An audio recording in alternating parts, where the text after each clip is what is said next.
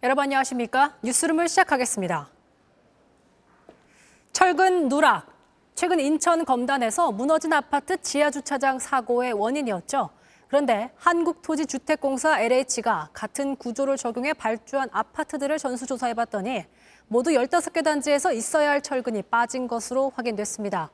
원희룡 장관은 엄중 처벌을 약속하며 국민께 고개를 숙였습니다. 조익신 기자입니다. 이른바 순살 아파트 논란을 일으켰던 인천 검단의 지하 주차장 붕괴 사고. 철근을 제대로 설치하지 않아 생긴 인재였습니다. LH가 책임지고 있는 설계 단계부터 구멍이 났습니다. 지붕을 떠받치는 철근 다발, 전단 보강근을 아예 넣지 않았습니다. 여기에 시공사도 공사 과정에서 철근을 빼먹었습니다. 콘크리트 기둥만 세워놓은 겁니다. LH는 뒤늦게 검단과 같이 무량판 구조로 설계된 아파트 91개 단지를 전수조사했습니다. 그 결과 15개 단지에서 철근 누락이 무더기로 확인됐습니다. LH는 보안 공사를 진행하겠다고 밝혔습니다. 원희룡 국토교통부 장관은 책임자 징계와 고발을 예고하며 국민들께 고개를 숙였습니다.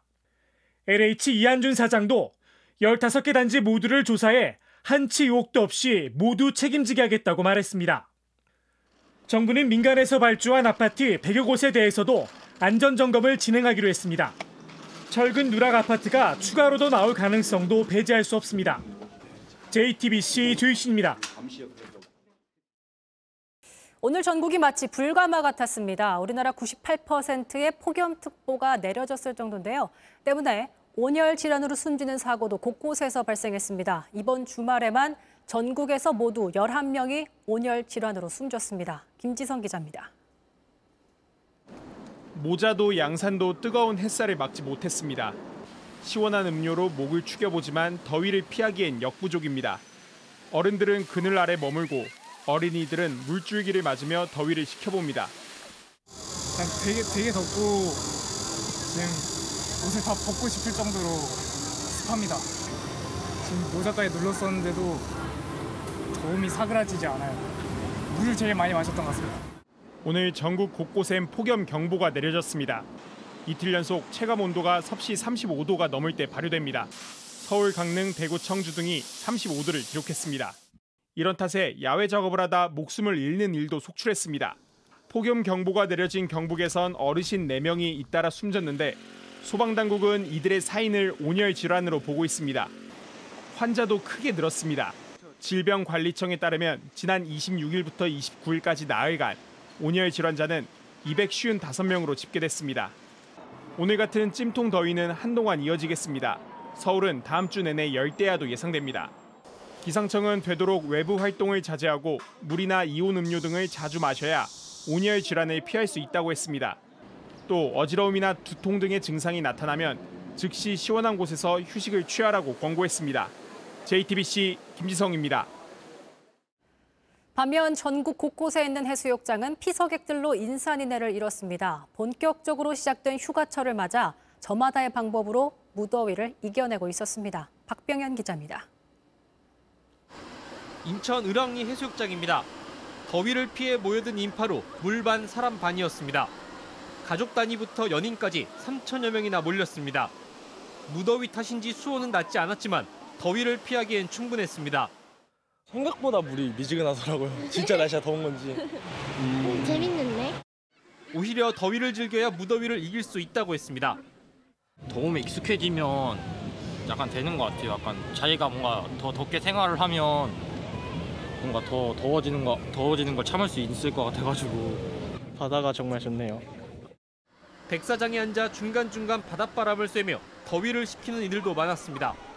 어디서 놀다가 또 쉬는 시간 갖고 뭐 그렇게 하면서 조금 물 많이 먹어요. 좀. V 카메라 있네 V. 안전관리 요원도 잠시 휴식 시간을 가지며 물놀이를 즐기는 것이 안전하다고 말했습니다. 일단은 음식점들도 많으니까 주변에 그 시원한 곳으로 가서 상점에서 좀 차가운 물도 마시고 에어컨 바람도 쐬고 가마솥 더위가 일주일 더 이어질 걸로 예상돼 올여름 피서도 다음 주쯤 절정을 맞을 것으로 보입니다. JTBC 박병현입니다. 다음 소식입니다. 어제 저녁 전북 장수 지역에서 규모 3.5 지진이 발생하면서 집이 움직이고 담장이 갈라지고 저 멀리 부산에서까지 지진을 느꼈다는 신고가 있었습니다. 오늘의 상황은 어떨까요? 지진이 난 전북 장수군을 윤두열 기자가 다녀왔습니다. 쾅 하는 소리와 함께 땅이 흔들립니다. 폭탄 터지듯이 소리가 빡 하면 났거든요. 그러면서 이렇게 흔들렸어요, 집이요. 도로를 비추던 CCTV가 흔들리는 순간 지나가던 차가 깜짝 놀라 멈춥니다. 아이들은 학교에서 배운 대로 몸을 숨겼습니다. 밥 먹다가 이렇게 들었어요. 엄청나게 놀랐어요. 어제 저녁 7시 7분에 전북 장수군에서 규모 3.5 지진이 발생했습니다. 비교적 얕은 땅속 6km에서 발생해 주민들이 느끼는 계기 진도는 5, 창문이 깨질 수 있는 수준이었습니다. 다행히 인명 피해는 없었지만 주민들은 불안에 떨었습니다. 흔들리는데 집에 어떻게 있어? 그들아 그럼 나와 바깥으로 나와서 있어. 벽이 갈라지는 등의 피해를 입었다는 신고도 4건 들어왔습니다. 지진 피해 신고를 한 집입니다. 이렇게 아래서부터 위쪽까지 벽이 쩍 하고 갈라졌고 이쪽을 보시면 손이 들어갈 정도로 집이 바닥에서 붕 떠 있습니다. 그런데 앞으로가 더 문제입니다. 폭우로 땅이 물렁해져 있는데 지진까지 와서 당장 산사태가 걱정입니다. 산림청에서는 옹벽이 틀어진 곳이 있는지 산비탈에 균열이나 단차가 생기지는 않았는지 점검을 시작했습니다. 강우 뒤에는 안 그래도 이제 물로 인해서 포화됨으로써 느슨해진 구조가 지진 동에 의해서 다시 또 더욱 불안정해진 영향들은 있다고 합니다. 행정안전부는 추가 지진 발생 가능성 등에 대비하기 위해 지진 위기 경보 경계 단계를 유지하기로 했습니다. JTBC 윤두열입니다. 그런데 이번 지진은 3.5라는 규모에 비해 흔들림이 크게 느껴진 편이란 분석이 많습니다. 왜 그런 건지 이혜원 기자가 전합니다. 이번 지진은 지표로부터 6km 아래에서 발생했습니다. 한반도에서 발생하는 지진의 깊이는 대체로 5km에서 15km 사이입니다. 이번 지진은 깊이가 상대적으로 많이 얕았던 건데 이 때문에 규모에 비해 흔들림이 크게 느껴졌습니다. 전북에선 최대 진도 5를 기록했는데 거의 모든 사람이 진동을 느끼는 수준입니다. 경남과 충남에선 진도 3, 경북과 대전에선 진도 2의 흔들림이 관측됐습니다. 이번 지진은 올해 한반도에서 발생한 59번의 지진 가운데 세 번째로 규모가 컸습니다. 24번의 내륙 지진 중에선 가장 컸습니다. 이번 진앙지 반경 50km 이내엔 1978년 이후 72번의 지진이 발생했습니다. 특히 전북 장수군 북쪽 17km 일대엔 지난 2020년과 2021년에도 각각 규모 2.8, 2.7의 지진이 발생했습니다. 주변에 크고 작은 단층들이 존재한다는 뜻입니다. 중부 내륙에서 지진 발생 빈도가 상대적으로 높다는 어떤 단층을 따라서 이런 거라기보다는 전반적으로 내륙 지역에 아, 작은 규모의 지진들이 넓게 분포. 기상청은 추가 지진 가능성을 배제할 수 없다며 지진 속보를 확인하고 안전에 유의해달라고 당부했습니다. JTBC 이혜원입니다. 미국 서부에서 몇 주째 이어진 폭염으로 사막 식물인 선인장마저 말라 죽고 있습니다. 동부에선 허리케인급 폭풍으로 나무들이 쓰러지면서 주택가를 덮쳤습니다. 워싱턴에서 김필규 특파원입니다. 선인장의 밑동이 시커멓게 말라 비틀어졌습니다. 누가 파먹은 것 같은 둥치는 금세라도 꺾일 것 같습니다. 미국 애리조나주 피닉스의 기록적인 폭염에 지역 명물인 사구아로 선인장들이 죽어가고 있습니다. 최근 이 지역 낮 최고 기온은 29일째 43도를 넘겼습니다. 밤 기온마저 최근 몇 주간 35도를 넘나들면서 사막에 사는 식물인 선인장마저 버티기 힘들게 됐습니다. These plants are adapted to this heat, but at some point the heat needs to cool down and water needs to come, and if that doesn't happen, it affects significantly the plants. 주말 동안 37도가 넘는 무더위가 이어지던 동부 워싱턴 지역에서는 갑자기 천둥 번개를 동반한 폭우가 쏟아졌습니다. 시속 130km에 달하는 허리케인급 강풍에 나뭇잎과 쓰레기가 하늘로 솟구쳤습니다. 한치 앞을 내다볼 수 없는 비바람은 도로에 차들도 멈춰 세웠습니다. 허리가 꺾여 쓰러진 나무들이 주택가를 덮치면서 2명 이상이 다쳤고 20만 명 이상이 정전 피해를 봤습니다. 일단 비구름은 지나갔지만 기상학자들은 기후변화로 인한 이런 이변들이 앞으로 미국인들에게 익숙해질 뉴노멀이 될 거라고 전망합니다. 워싱턴에서 JTBC 김필기입니다. 신림동 흉기난동의 피해자는 불특정 다수였습니다. 언제 어디서 누구나 노출될 수 있다는 점에서 시민들이 받은 충격은 더 컸는데요. 왜 이런 사건들이 벌어지는 건지 박준우 기자가 분석해봤습니다. 지난 2019년 4월 40대 남성 안인 등은 자신이 사는 아파트에 불을 질렀습니다. 이후 대피하는 이웃들에게 무차별로 흉기를 휘둘렀습니다. 결국 초등생과 여고생 등 5명이 숨졌습니다. 저도 뭐 불이익을 안- 왜 불이익을 당해왔는지 뭐 저도 뭐 이해를 못하겠습니다. 이로부터 약 4년 뒤 대낮에 시내 한복판에서 흉기 난동 사건이 벌어졌습니다. 이번엔 성인 남성들이 당했습니다. 아이와 여성뿐 아니라 누구나 무차별 살인의 표적이 될 수 있다는 점에서 충격을 더했습니다. 사실 이런 게 언제 일어날지도 모르잖아요. 이 기사를 보는 사람들이 겪을지도 모를 일인 건데 일부 전문가들은 고도화된 사회에서 벌어지는 범죄의 한 유형이라고 진단합니다. 갈수록 복잡해지는 사회 구조에 적응하지 못한 분노가 극단적인 방식으로 표출된다고 합니다. 사회에서 추구하는 목표를 이룰 수 있는 수단 자체가 봉쇄되어 있다 보니까 그 차이가 하나의 불쾌 감정으로 발전이 되고 피의자 조사는 내가 불행해서 남들도 불행하게 만들고 싶었다고 말했습니다. 그냥 저의 모든 게 예전부터 너무 안 좋은 상황에 있었던 게 지난 5년 동안 일면식도 없는 남에게 살해된 피해자는 모두 240명. 전체 피해자의 14%를 넘습니다. 불특정 다수를 향한 분노 범죄에 대한 사회 구조적 원인 분석과 안전망 강화가 필요한 이유입니다. JTBC 박준호입니다. 쌍방울그룹 대북 송금 의혹을 두고 민주당이 김성태 전 쌍방울그룹 회장에 대한 봐주기 수사 의혹을 제기하자 국민의힘은 민주당이 이재명 대표 방탄을 위해 사법 정의를 모욕하고 있다고 비판했습니다. 한동훈 장관도 타깃을 변경했느냐고 반박했습니다. 이희정 기자입니다. 민주당 검찰 독재 정치 탄압 대책위원회는 검찰이 김성태 전 쌍방울그룹 회장을 봐주기 수사하고 있다고 비판했습니다. 주가 조작으로 이득을 봤다는 의혹이 있는데도 김 전 회장의 시세 조종 혐의는 기소하지 않아 가중 처벌을 피했다는 걸 문제 삼았습니다. 그 배경엔 김 전 회장이 이른바 친윤 변호인단을 꾸려 전관 예우가 작용했다고 주장한 겁니다. 반대로 검찰이 이화영 전 부지사에게는 진술 번복을 하게 했다고 주장했습니다.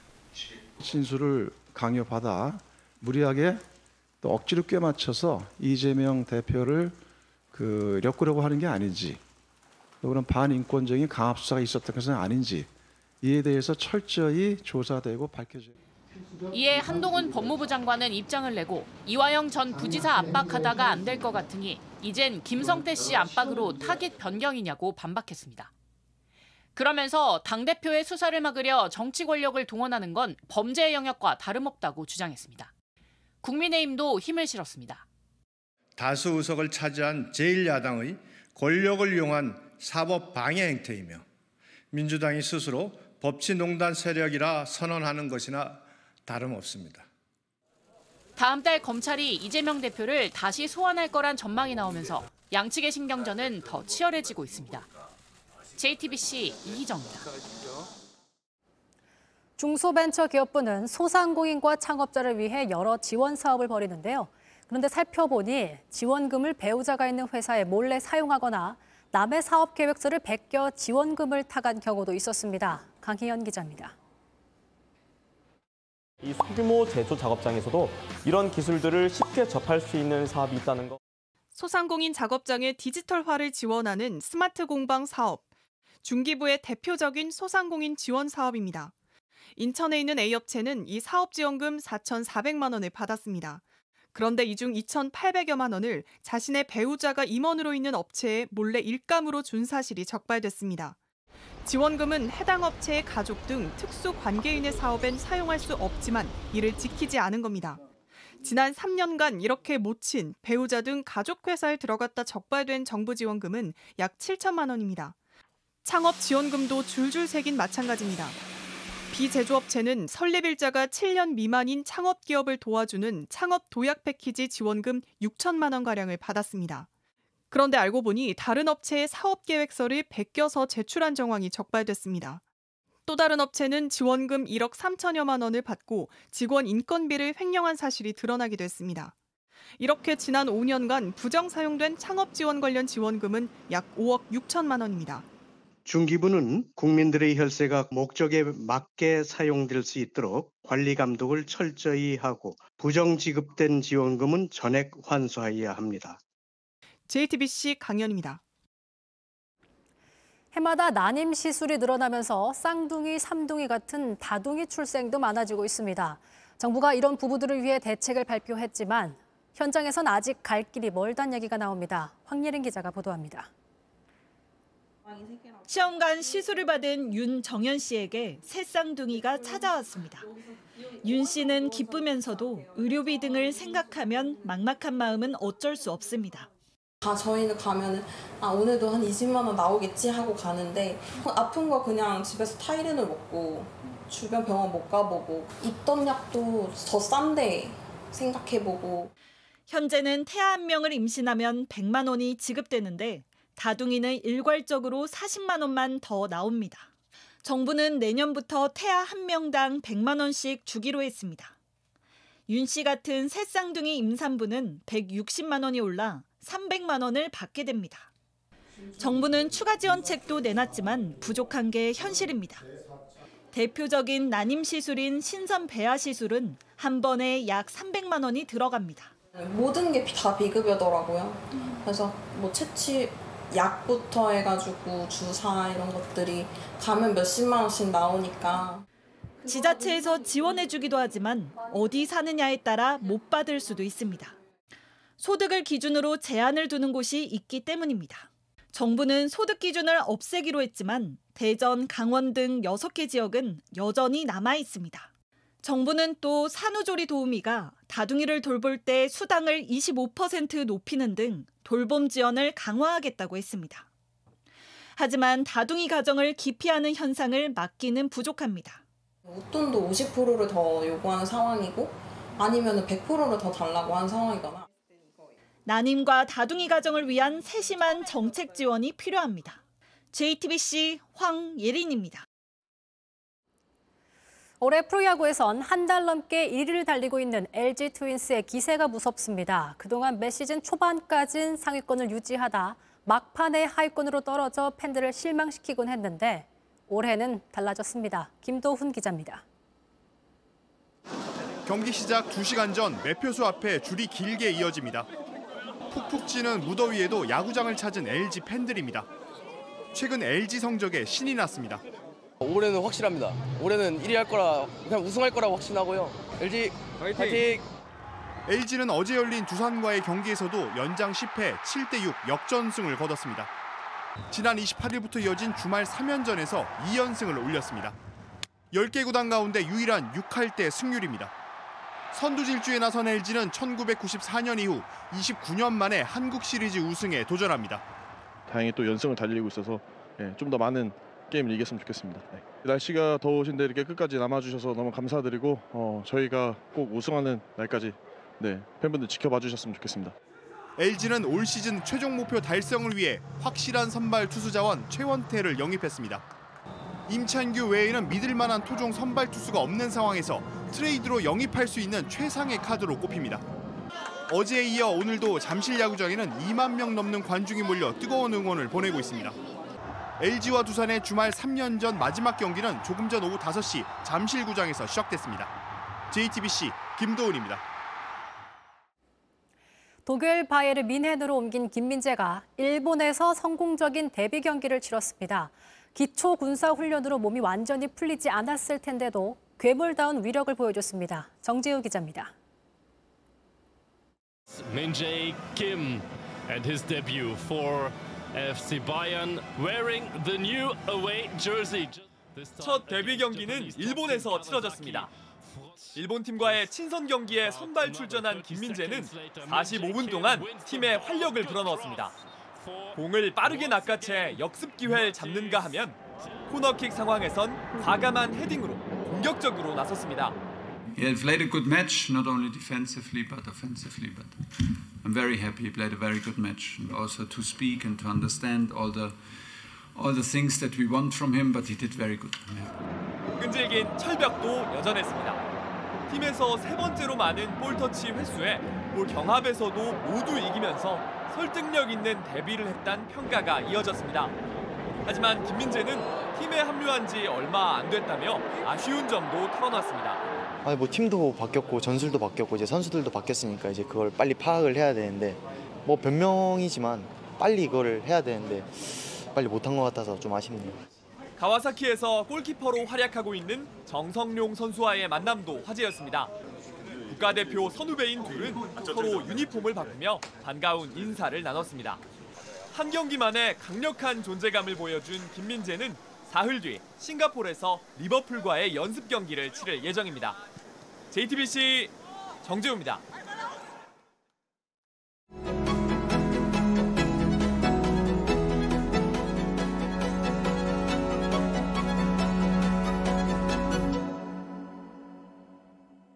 멜로물부터 장르물까지 폭넓은 작품 활동으로 쉼 없이 달려가지만 다음을 준비할 수 있는 오늘이 가장 중요하다고 말하는 배우 정혜인 씨를 뉴스룸에 모셨습니다. 안녕하세요. 안녕하십니까. 반갑습니다. 아, 반갑습니다. 네. 뉴스룸 스튜디오는 좀 생소하시죠? 예, 완전 그 처음이어가지고 네. 다 낯설고 좀 긴장이 많이 되는데 네. 어, 긴장 안, 해- 안 하는 연기를 좀 해보도록 조금 더 편안하게 인터뷰를 진행해 보러 노력해 보도록 하겠습니다. 알겠습니다. 네. 아, 정혜인 씨가 벌써 데뷔한 지 10년. 정작 그런데 5년 차, 10년 차 이런 숫자에 크게 개의치 않는 편이라고 말씀하신 걸 봤어요. 예 시간을 잘 그렇게 몇 년 몇 년 세질 않아요. 그냥 하루하루 예, 열심히 오늘이 가장 중요해요. 네 제일 중요한 날이에요. 아. 제 인생에서. 그러면 지금 이 인터뷰가 가장 정혜인 배우에겐 중요하겠습니다. 그렇죠. 왜냐면 다시 오지 않는 시간이기 때문에 저한테는 제일 어 제일 중요한 것 같아요. 지금 이 순간. 알겠습니다. 자, 정혜인 씨의 10년 배우 생활의 변곡점을 좀 짚어보고 싶습니다. 아, 드라마 밥 잘 사주는 예쁜 누나를 빼놓을 수가 없습니다. 첫 주연작이기도 했고 데뷔 4년 만에 국민 연하남이라는 정말 타이틀을 얻어낼 수 있는 정말 많은 사랑을 받은 작품이었잖아요. 네. 아, 너무 감사하죠. 사실 그게 벌써 5년 5년 전인데 좀 꿈 같았던 시간이었어요. 또 이렇게 네. 돌이켜서 생각을 해보면 약간 어떻게 보면 구름 같은 거라 구름을 제끼고 제가 본질을 보려고 노력을 많이 했던 것 같아요. 밥 사주겠다고 연락 오는 누나들 이라든지 예. 형들이라든지 있지 않았을까 싶기도 어, 하거든요. 네, 지금 지금도 있으세요. 뭐 밥 내가 사주겠다. 형들도 그렇고 주변에서 네. 뭐 굳이 그게 형 누나가 아니라 밥 잘 사주는 동생도 괜찮고 이렇게 근데 감사한 것 같아요 진짜. 고기를 사주면 좋아하실 것 같습니다. 어, 예, 고- 축파인 걸로 제가 알고 있습니다. 어, 예, 저 정확해요. 고기를 좋아하는데 요즘에는 많이 못 먹고 있습니다. 아, 팬미팅도 준비를 해야 되고, 해야 하고. 예, 뭐 여러 가지 해야 할 일이 있어서 해야 할 일들이 좀, 관리를 예, 좀 예. 해야 하는 부분이 있어서 그러시죠. 그래서 야채를 많이 먹고 있어요. 아, 지금은 그냥 야채를 잘 먹는 동생으로. 예, 예. 그렇군요. 자, 또 다른 대표작. 군대 내 부조리를 그려낸 드라마 DP 이 장르물에 도전을 했습니다. 이번 시즌 2로 돌아왔는데 네. 시즌 1이 워낙 많은 인기를 받았고 어, 호평을 받았기 때문에 좀 부담이 됐었다. 음, 그런 말씀하셨어요. 네, 그뭐 부담이 안 된다면 그 거짓말이겠죠. 워낙 관심을 많이 받았던 작품이어서 어, 어떻게 봐주실지 또 이런 것도 있고 본 사람들 시간이 아깝지 않았으면 좋겠다라는 생각이 그런 있어요. 마음이 또 담겨 있군요. 예, 나 혼자 만족된 연기보다 그것도 있겠지만 더 나아가서 보는 사람을 만족시킬 수 있는 연기. 하고 싶으시고. 네, 네, 네. 근데 시즌 1을 찍을 때 고증이 너무 잘 돼서 힘들다 라고 했는데 네, 예. 시즌 2 찍을 때면 거의 군대 세 번 간 것 같은 느낌이 들지 않았을까 싶기도 했거든요. 그쵸. 시즌 원 촬영 때 이 내무실 내무반을 찍는데 너무 고증이 잘 잡혀 있어서 그 환경에서 오는 어떤 압박감이 있었어요. 다시 군대를 재입대한 것 같은. 시즌 2를 찍는데 또 그 느낌이 들어서 다시 들어가면 좀 네. 어, 뭐랄까 저녁을 조금 하고 싶어요. 저녁을 시켜주셨으면 좋겠습니다. 구교환 배우와의 이제 브로맨스를 여쭤보고 싶은데 상반된 이미지를 가진 두 사람이 이제 한 프레임이 담기니까 굉장히 좀 색다른 신선한 느낌이 들기도 했는데 어, 시즌 2 촬영하면서 한호열 병장과의 호흡은 어땠습니까? 아, 생각만 해도 좋습니까? 너무 그, 그 재미있고 웃긴 생각들이 막 떠올라요. 그 네. 교환이 형을 떠오르면 그 위트가 있어요. 맞아요. 어, 그래서 너무 좋아요, 그냥. 그리고 그 연기할 때도 그 되게 주고받는 에너지가 느껴지고, 긍정적이고 밝잖아요. 예. 어. 같이 그렇게 그런 사람과 계속 있다 보면 좀 물들면서 비슷해지는 부분도 있잖아요. 어, 예, 좀 닮아가는 부분이 있어요. 그래서 그래요? 네. 그래서 실제로 극 중에서도 그런 모습들이 좀 나오긴 해요. 아 그래요. 네. 이제 약간 한호열 병장화 되어가는 그렇죠. 안준호 예, 일병의 모습이 나옵니까? 예, 어, 야, 조금 나와요. 조금 나옵니다. 네. 정혜인 씨도 촬영장에서 좀 이렇게 유머를 하시는 편입니까? 어, 예, 노력합니다. 어떤 개그를 좀 좋아하시는지 뭐 말도 안 되는 맥락 없는 네 개그 같은. 약간 썰렁한 개그를 좀 농을 하십니까? 그런 것 같아요. 그런데 그도 반응이 좋죠. 그 어, 좋아하려고 노력을 하시는 것 같아서 음. 제가 더 노력을 해야 될 것 같아요.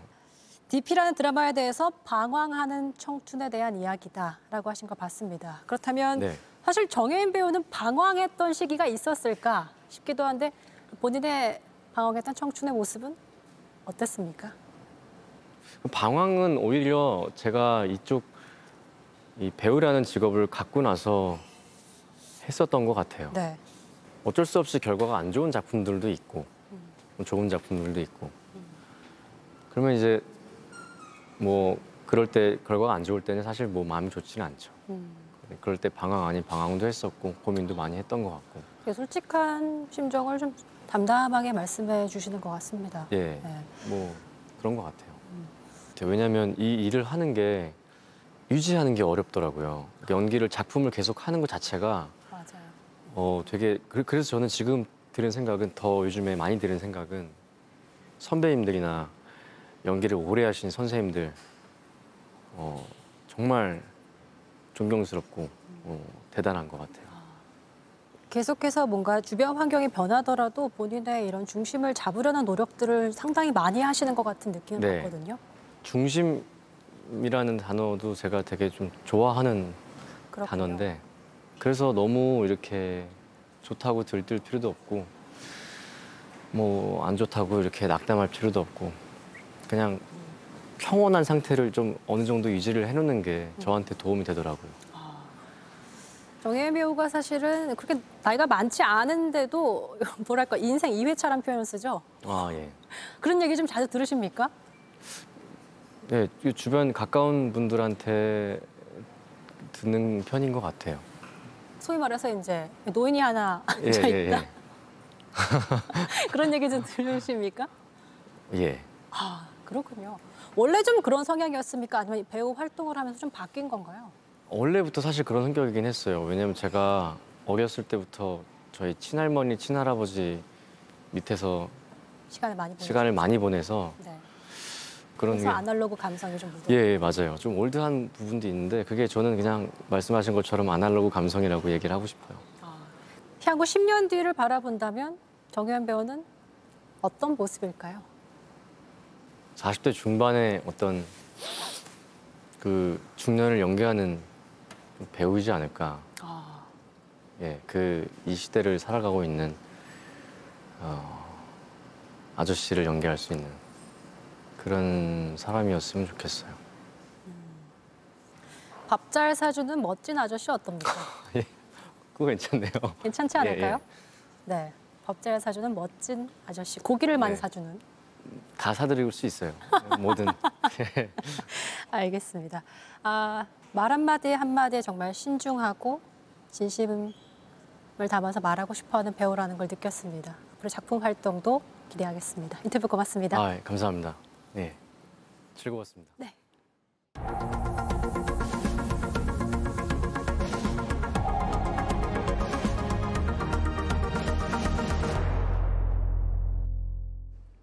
끝으로 날씨입니다.